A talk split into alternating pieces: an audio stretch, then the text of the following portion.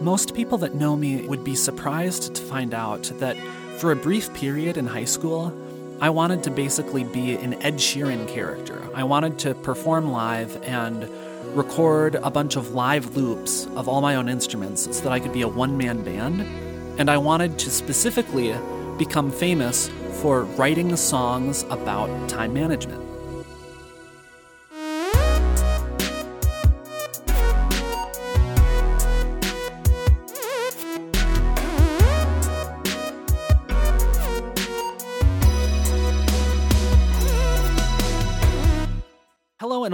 Everyone's Special and No One Is, a podcast about obscure, misunderstood, and or controversial topics relating to music. My name is Martin Chiselle, and this episode I am doing just by myself. There's no guest this time because what I wanted to do was basically just continue the story that I started telling with Bobby about how we were in a rock band, how we wanted to become famous, and after that sort of ended as far as I was concerned. When I split from the band, I wanted to be a solo performer, and I had all of these somewhat different but still related ideas of what I wanted my success to look like.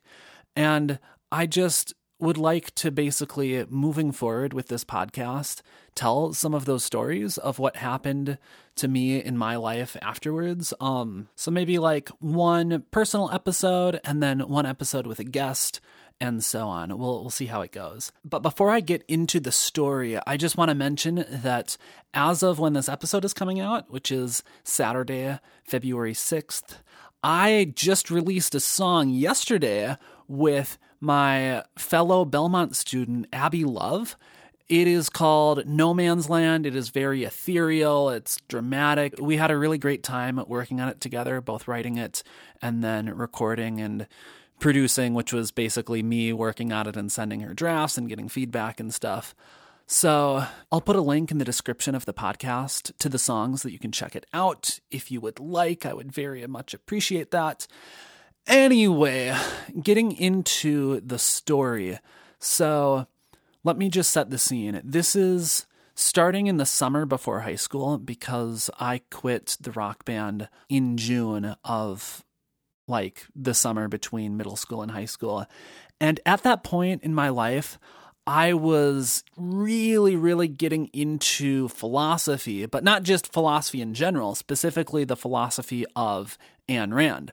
I had already read Anthem and the beginning of We the Living, and specifically during the summer between middle school and high school, I was reading Atlas Shrugged almost every day. I was spending like two hours with that book. It's a very long book, it's over 1,100 pages, and I loved it. I some parts were a little bit boring, but for the most part, I enjoyed it very, very much. It taught me that I was special, that I knew better how to live my life than anyone else, and that I don't need to be part of any collective or group in order to find fulfillment. And those ideas were already why I had decided to quit the band, but more so, it sort of fueled what I would do next with music.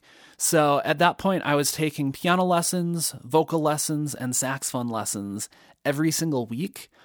I was not feeling satisfied with my work on all of those lessons. To be honest, it was kind of, it felt like it was stretching me out because it's like one week I would put more time into my homework for my piano lessons, and then another week I would spend a lot of time practicing saxophone.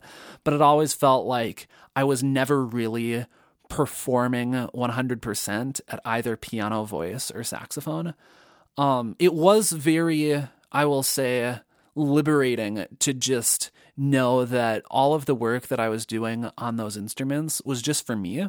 It was no longer, I'm doing this because Bobby wants me to do it or because we're trying to learn the song for the band. Like it was just my initiative. And that was very, very empowering, at least at the beginning. So I basically I had this pedal called the Boss Roland RC3 and that was what we had been using in the band to play our backing tracks because one of the functions of the pedal, basically you just hook it up into an amp and then it plays sound. One of the functions is that it stores audio. So we would go to karaokeversion.com and download all our backing tracks and then the pedal would play the drums and any other supporting instruments that me and Bobby couldn't provide. So when Grant joined the band and Grant played drums, that became less important and we kind of phased out using backing tracks out of the band. But I still had that pedal and I experimented with what's actually the main function of the pedal, which is looping. So rather than explain to you what live looping is, I think it would be more fun if I let myself from 2015 as a sophomore in high school explain to you what live looping is actually in a performance setting. Um, for my next song that I'm going to play, just before I get to that, I'm going to briefly explain how I'm doing this. So I didn't like come with any piano tracks that I was using to play that song with. When I was playing the piano in the beginning, I was actually recording that and then I played it back in order to play the saxophone melody over that. Um, so how I'm doing that is with my loop pedal, and basically I press a button and then play something, and it'll record what I play and play it back, kind of like this.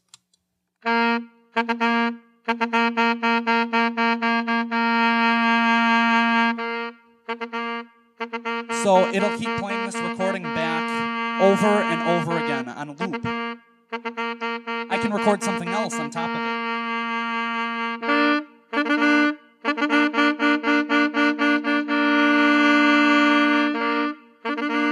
I can make as many more recordings as I want.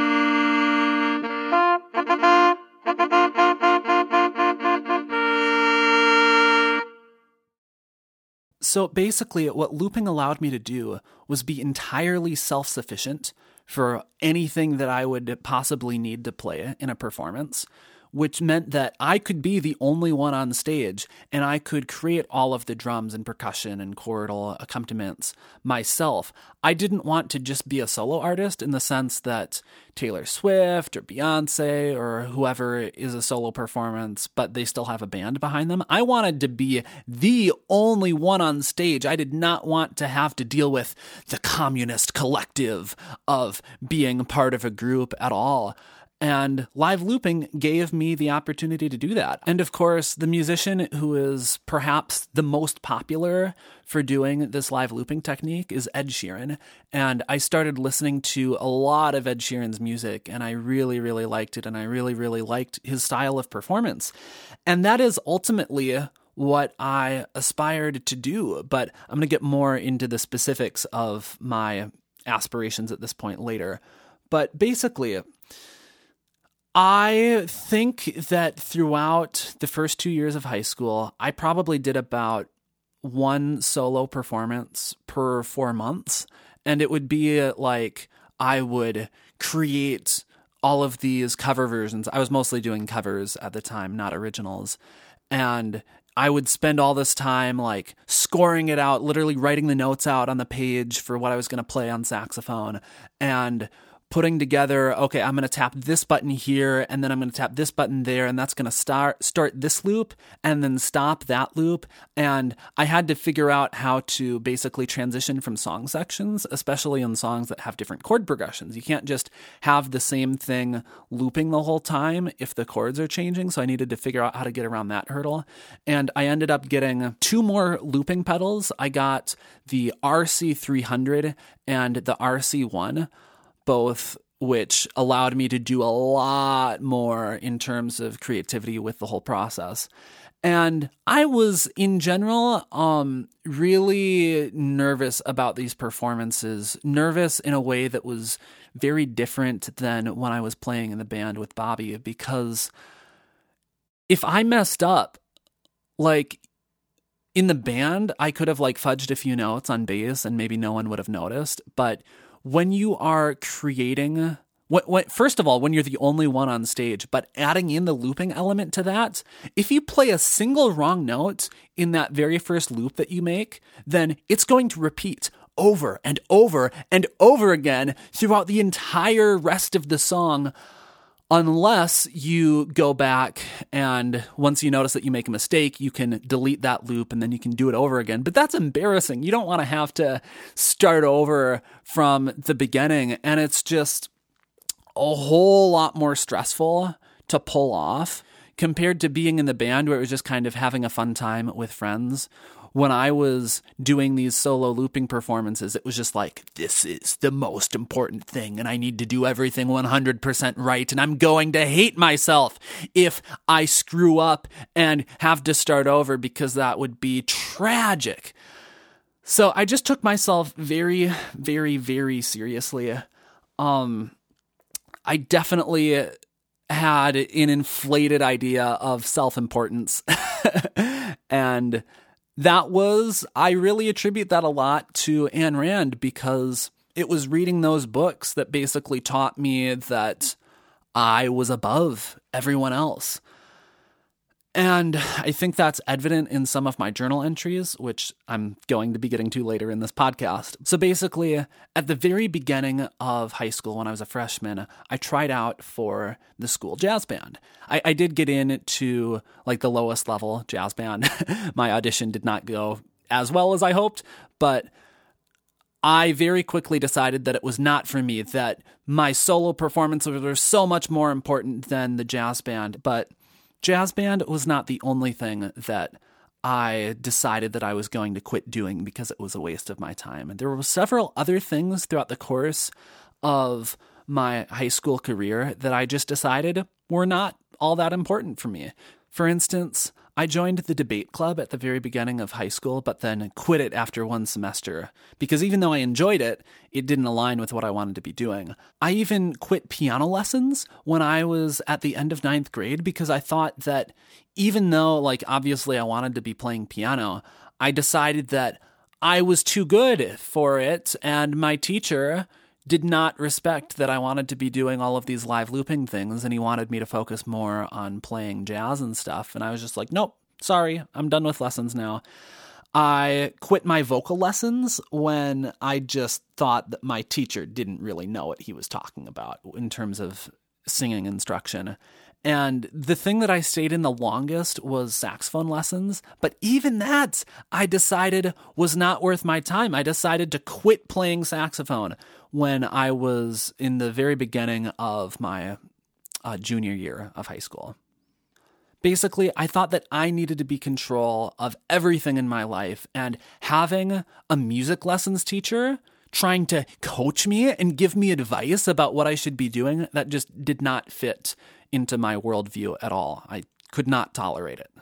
So, to touch on how my aspirations changed throughout this whole process, when I was in the rock band with Bobby, I wanted our group, I wanted the band to basically become famous and to sign a record deal and record and release a bunch of albums and to go on tour and achieve national, no, international recognition for what we were doing. And when I then quit the band, I still wanted to basically become rich and famous, but I wanted to do it as a solo performer. So the delusional ideas of fame and fortune still existed, but just with a different source, if that makes sense. And I, for a while after quitting the band, I didn't exactly have a clear idea of what I wanted that to look like. I still knew that I wanted to do music and I wanted to perform, but I didn't know exactly what instruments or exactly how I wanted it to line up. Um, for a while, I thought I was going to integrate music with YouTube. I wanted to be a YouTuber and I wanted to make videos that went viral. I spent about a hundred hours making a three minute saxophone cover of the jazz song Lily Was Here by Candy Dulfer and Dave Stewart. It had its whole plot, and I filmed a bunch of broken glass. Like I had to break the glass first, and then I filmed these dramatic shots, and it was trying to be this huge artistic thing, but it really was just awkward, and I can't believe I spent so much time on that one silly little video. Ah, but one thing that I actually foreshadowed in the very first episode of this podcast was that there was a time when I was, I believe this was, I was still a freshman in high school, and I was working on putting together a music video for this contest. Basically, I found out through when I was still taking saxophone lessons, I found out through the music lessons company uh, that there was this contest for a play along book. Basically, you would buy a Hal Leonard play along book, which had all these pop songs arranged for like band instruments, and they had these little karaoke tracks that you could play along to them to. And basically, you would record a video of yourself playing a song that you liked, and then post the video online and enter it into this contest, and then people would vote on who would win. So I decided that rather than just playing what was written on the page, I was going to incorporate my entire looping arrangement of it. And I wrote it all out in Sibelius with all the notes and the chords. And I spent all this time making sure that the arrangement was perfect, that I knew how to play it with my loop pedals and how to press which buttons at which points in time. And I set up the music video. I used not one, but two camera angles, which I was really proud of. And then I also filmed several pickup shots of like, oh, here's the fireplace, and oh, here's the clock in the background, which were very random and not needed at all.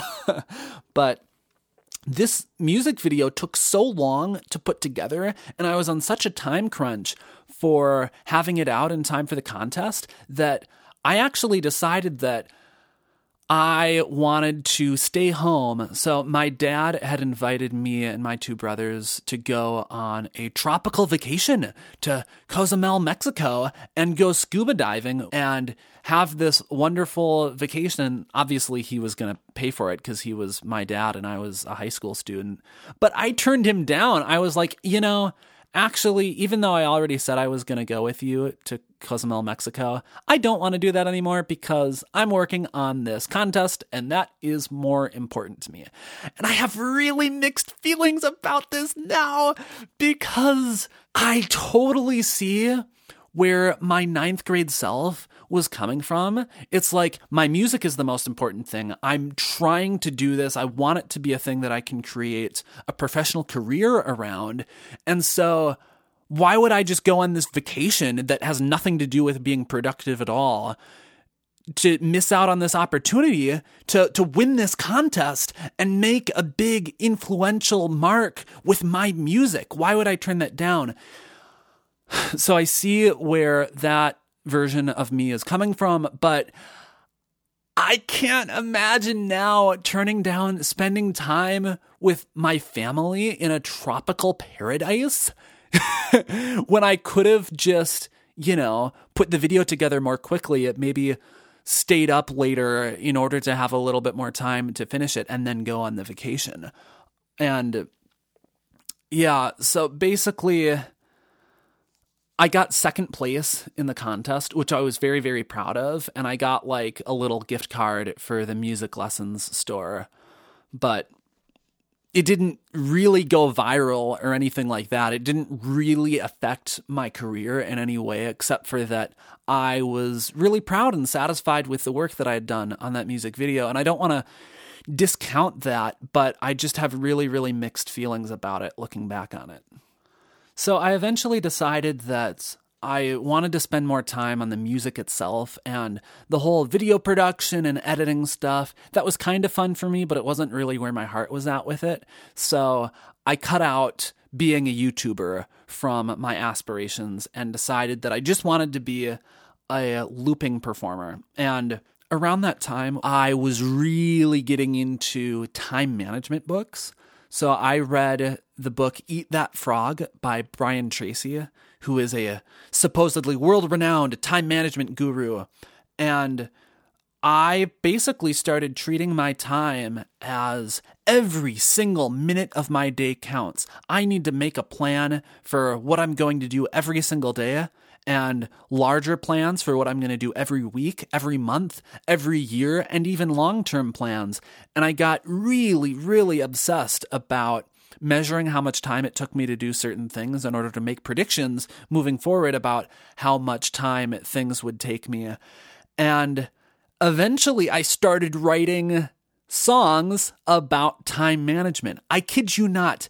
The very first song that I wrote was called Wishing the Day Was Longer. And it is about being frustrated about, oh, I just, there's so much I'm trying to do in one day. I just wish the day was longer and it was giving advice to people to take control of their time by employing time management techniques. You know, a lot of people, a lot of musicians, they're like, oh, yeah, I wrote my first song when I was 10 years old about like a crush that I had. But no, my first song that I wrote was when I was 15 or 16 years old, and it was about telling people that they were bad at managing their time and giving them advice on how to do it better and that kind of underscores what I where where I went with that because even though I really was not taking songwriting as a craft seriously at the time, I started to think more about how cool it would be to write a bunch of songs inspirational, a lot about time management, but just other inspirational topics as well. And to release a whole album of music with that kind of theme to it. So, one of the time management techniques that I learned was visualization. If you, in the process of writing down your goals, also visualize what it will be like for you to complete that goal, meaning that you create a picture in your head of, oh, this is what I'm going to be wearing when I do this, this is what it's going to look like, just getting yourself into the picture of all of the specifics of what it looks like to accomplish your goals. To do that helps give you further motivation to really achieve those goals and helps manifest them in your life. So, what I decided to do was to, in my journal, type up a whole visualization of what my ultimate idea of success would be. And I would like to share some of that with you. So, this is from my journal dated September 15th, 2015. I'm going to read you an abridged version of this because the full version is too long. Anyway, here goes. I'm different. I play original pop songs with a keytar, which enables me to create the entire instrumental background in front of them. A lot of people used to traditional setups don't enjoy my music for that reason, and I have been turned down booking in some of the most notorious music venues for that reason. However, people that are not so rooted in the tradition of the past are open and accepting of my different form of music. I sing music that gets the audience captivated and involved. I offer catchy melodies that they can sing along to, lyrics that they can relate to, and lyrics that make them think deeply about their life. I talk in between my songs too, explaining how I developed the ideas and sometimes even asking the audience members if they want to volunteer a story from their own lives that relates to what I'm singing about. For instance, I might ask them if anyone wants to share a story where someone discouraged them from chasing a dream. If I am singing about time management, I might ask the audience for a quick show of hands for anyone who feels truly satisfied with what they are able to accomplish with the time that they have. Quite a few people actually enjoy it. They would fall into what I would call my target market people who enjoy pop music and are open to life advice and fall closer on the rational end of the epistemological spectrum. These are the people who may not declare their core values directly, and therefore may allow some altruism and mysticism into their thoughts, but fundamentally agree with rational selfishness. Just a side note, real quick here rational selfishness is basically the core philosophy that Ayn Rand teaches. You need to take care of yourself first and foremost, and any other consideration, anything that, oh, I'm just doing this for someone else, is basically not valid. And I agree with some of that, but not all of that right now. I still have mixed feelings. Um, that's not the point of this podcast, but I just wanted to clarify on the rational selfishness point. Anyway, I go on to write these are the people who will be fundamentally open to my advice, whereas the people who fall closer to the other end of the epistemological spectrum will just close their ears to my music. The best illustration of this is from my own life. It took reading the works of Ayn Rand to develop my fundamental value into a full system of thought and help me streamline my life and make thoughtful decisions about my values and priorities. She helped me realize that there were so many things polluting my life that I could cut away from it. I have now channeled some of her fundamental ideas, giving her credit, of course, into my own music. I have helped others see life a little more like I see it. I have changed their lives for the better. And even more than the lyrics, it comes down to the stories from my own life about my songs that I tell the audience on stage and how I have them participate. So, again, just to reiterate, this whole visualization was not anything that was actually happening. This was what I thought I wanted to do eventually. I was writing it from the present tense because that was what I had been given advice to do in terms of visualization. You got to write it as if it's actively happening in order to put yourself in the shoes and feel what it will feel like to eventually achieve your goal. But I just cannot believe that I basically wanted to write songs telling people how they should manage their time and think that they would be open to just blatantly being told unsolicited advice and then sharing their stories about how their lives improved when they started to manage their time better. Like, I had no idea idea. I had no conception of what it means to actually create music that people enjoy and want to listen to. I had this deranged, delusional idea in my head that since I was so passionate about time management, that other people would obviously be so passionate about that as well and want to hear songs with lyrics written about very specific time management strategies. Like, ugh, and and to think that I considered them to be pop songs. I wanted them to have catchy melodies. I wanted them to be accessible. And it's just like, that is not compatible with pop at all. anyway, I just shared that because I wanted to give you guys a more clear idea of just how far removed from reality I was. Like, I was delusional in the rock band with Bobby, but I was 10 times more delusional when I was on my own and free to let my own thoughts just go wherever. anyway, from the time of writing that journal entry to then deciding that actually I don't really want to do any of that, that was only about three months. And I'm going to get into what happened after that in a future episode. But before I can get into how my interests and my aspirations changed since then, I need to talk about how one of the things that I quit, in addition to literally all of my music lessons, I decided to drop out of high school. And that was a very, very, very, very, very, very, very emotional thing. And it created a lot of tension between me and my mom. And that is going to be the next episode in this series about stories about my life. And the next episode will be another episode with another guest. But then after that, I will have my mom on to continue this story. So, anyway, I hope you guys enjoyed this. I'm sorry it was really emotional and rambly, but I just have so many mixed feelings about this, and I really hold a lot of resentment towards this person who I used to be, and maybe I should go to therapy about it. I don't know. But anyway, what do I see? I see my JBL speaker that my mother so graciously purchased for me so that I could listen to music on the trampoline while I was babysitting my niece and nephews. Anyway, until next time.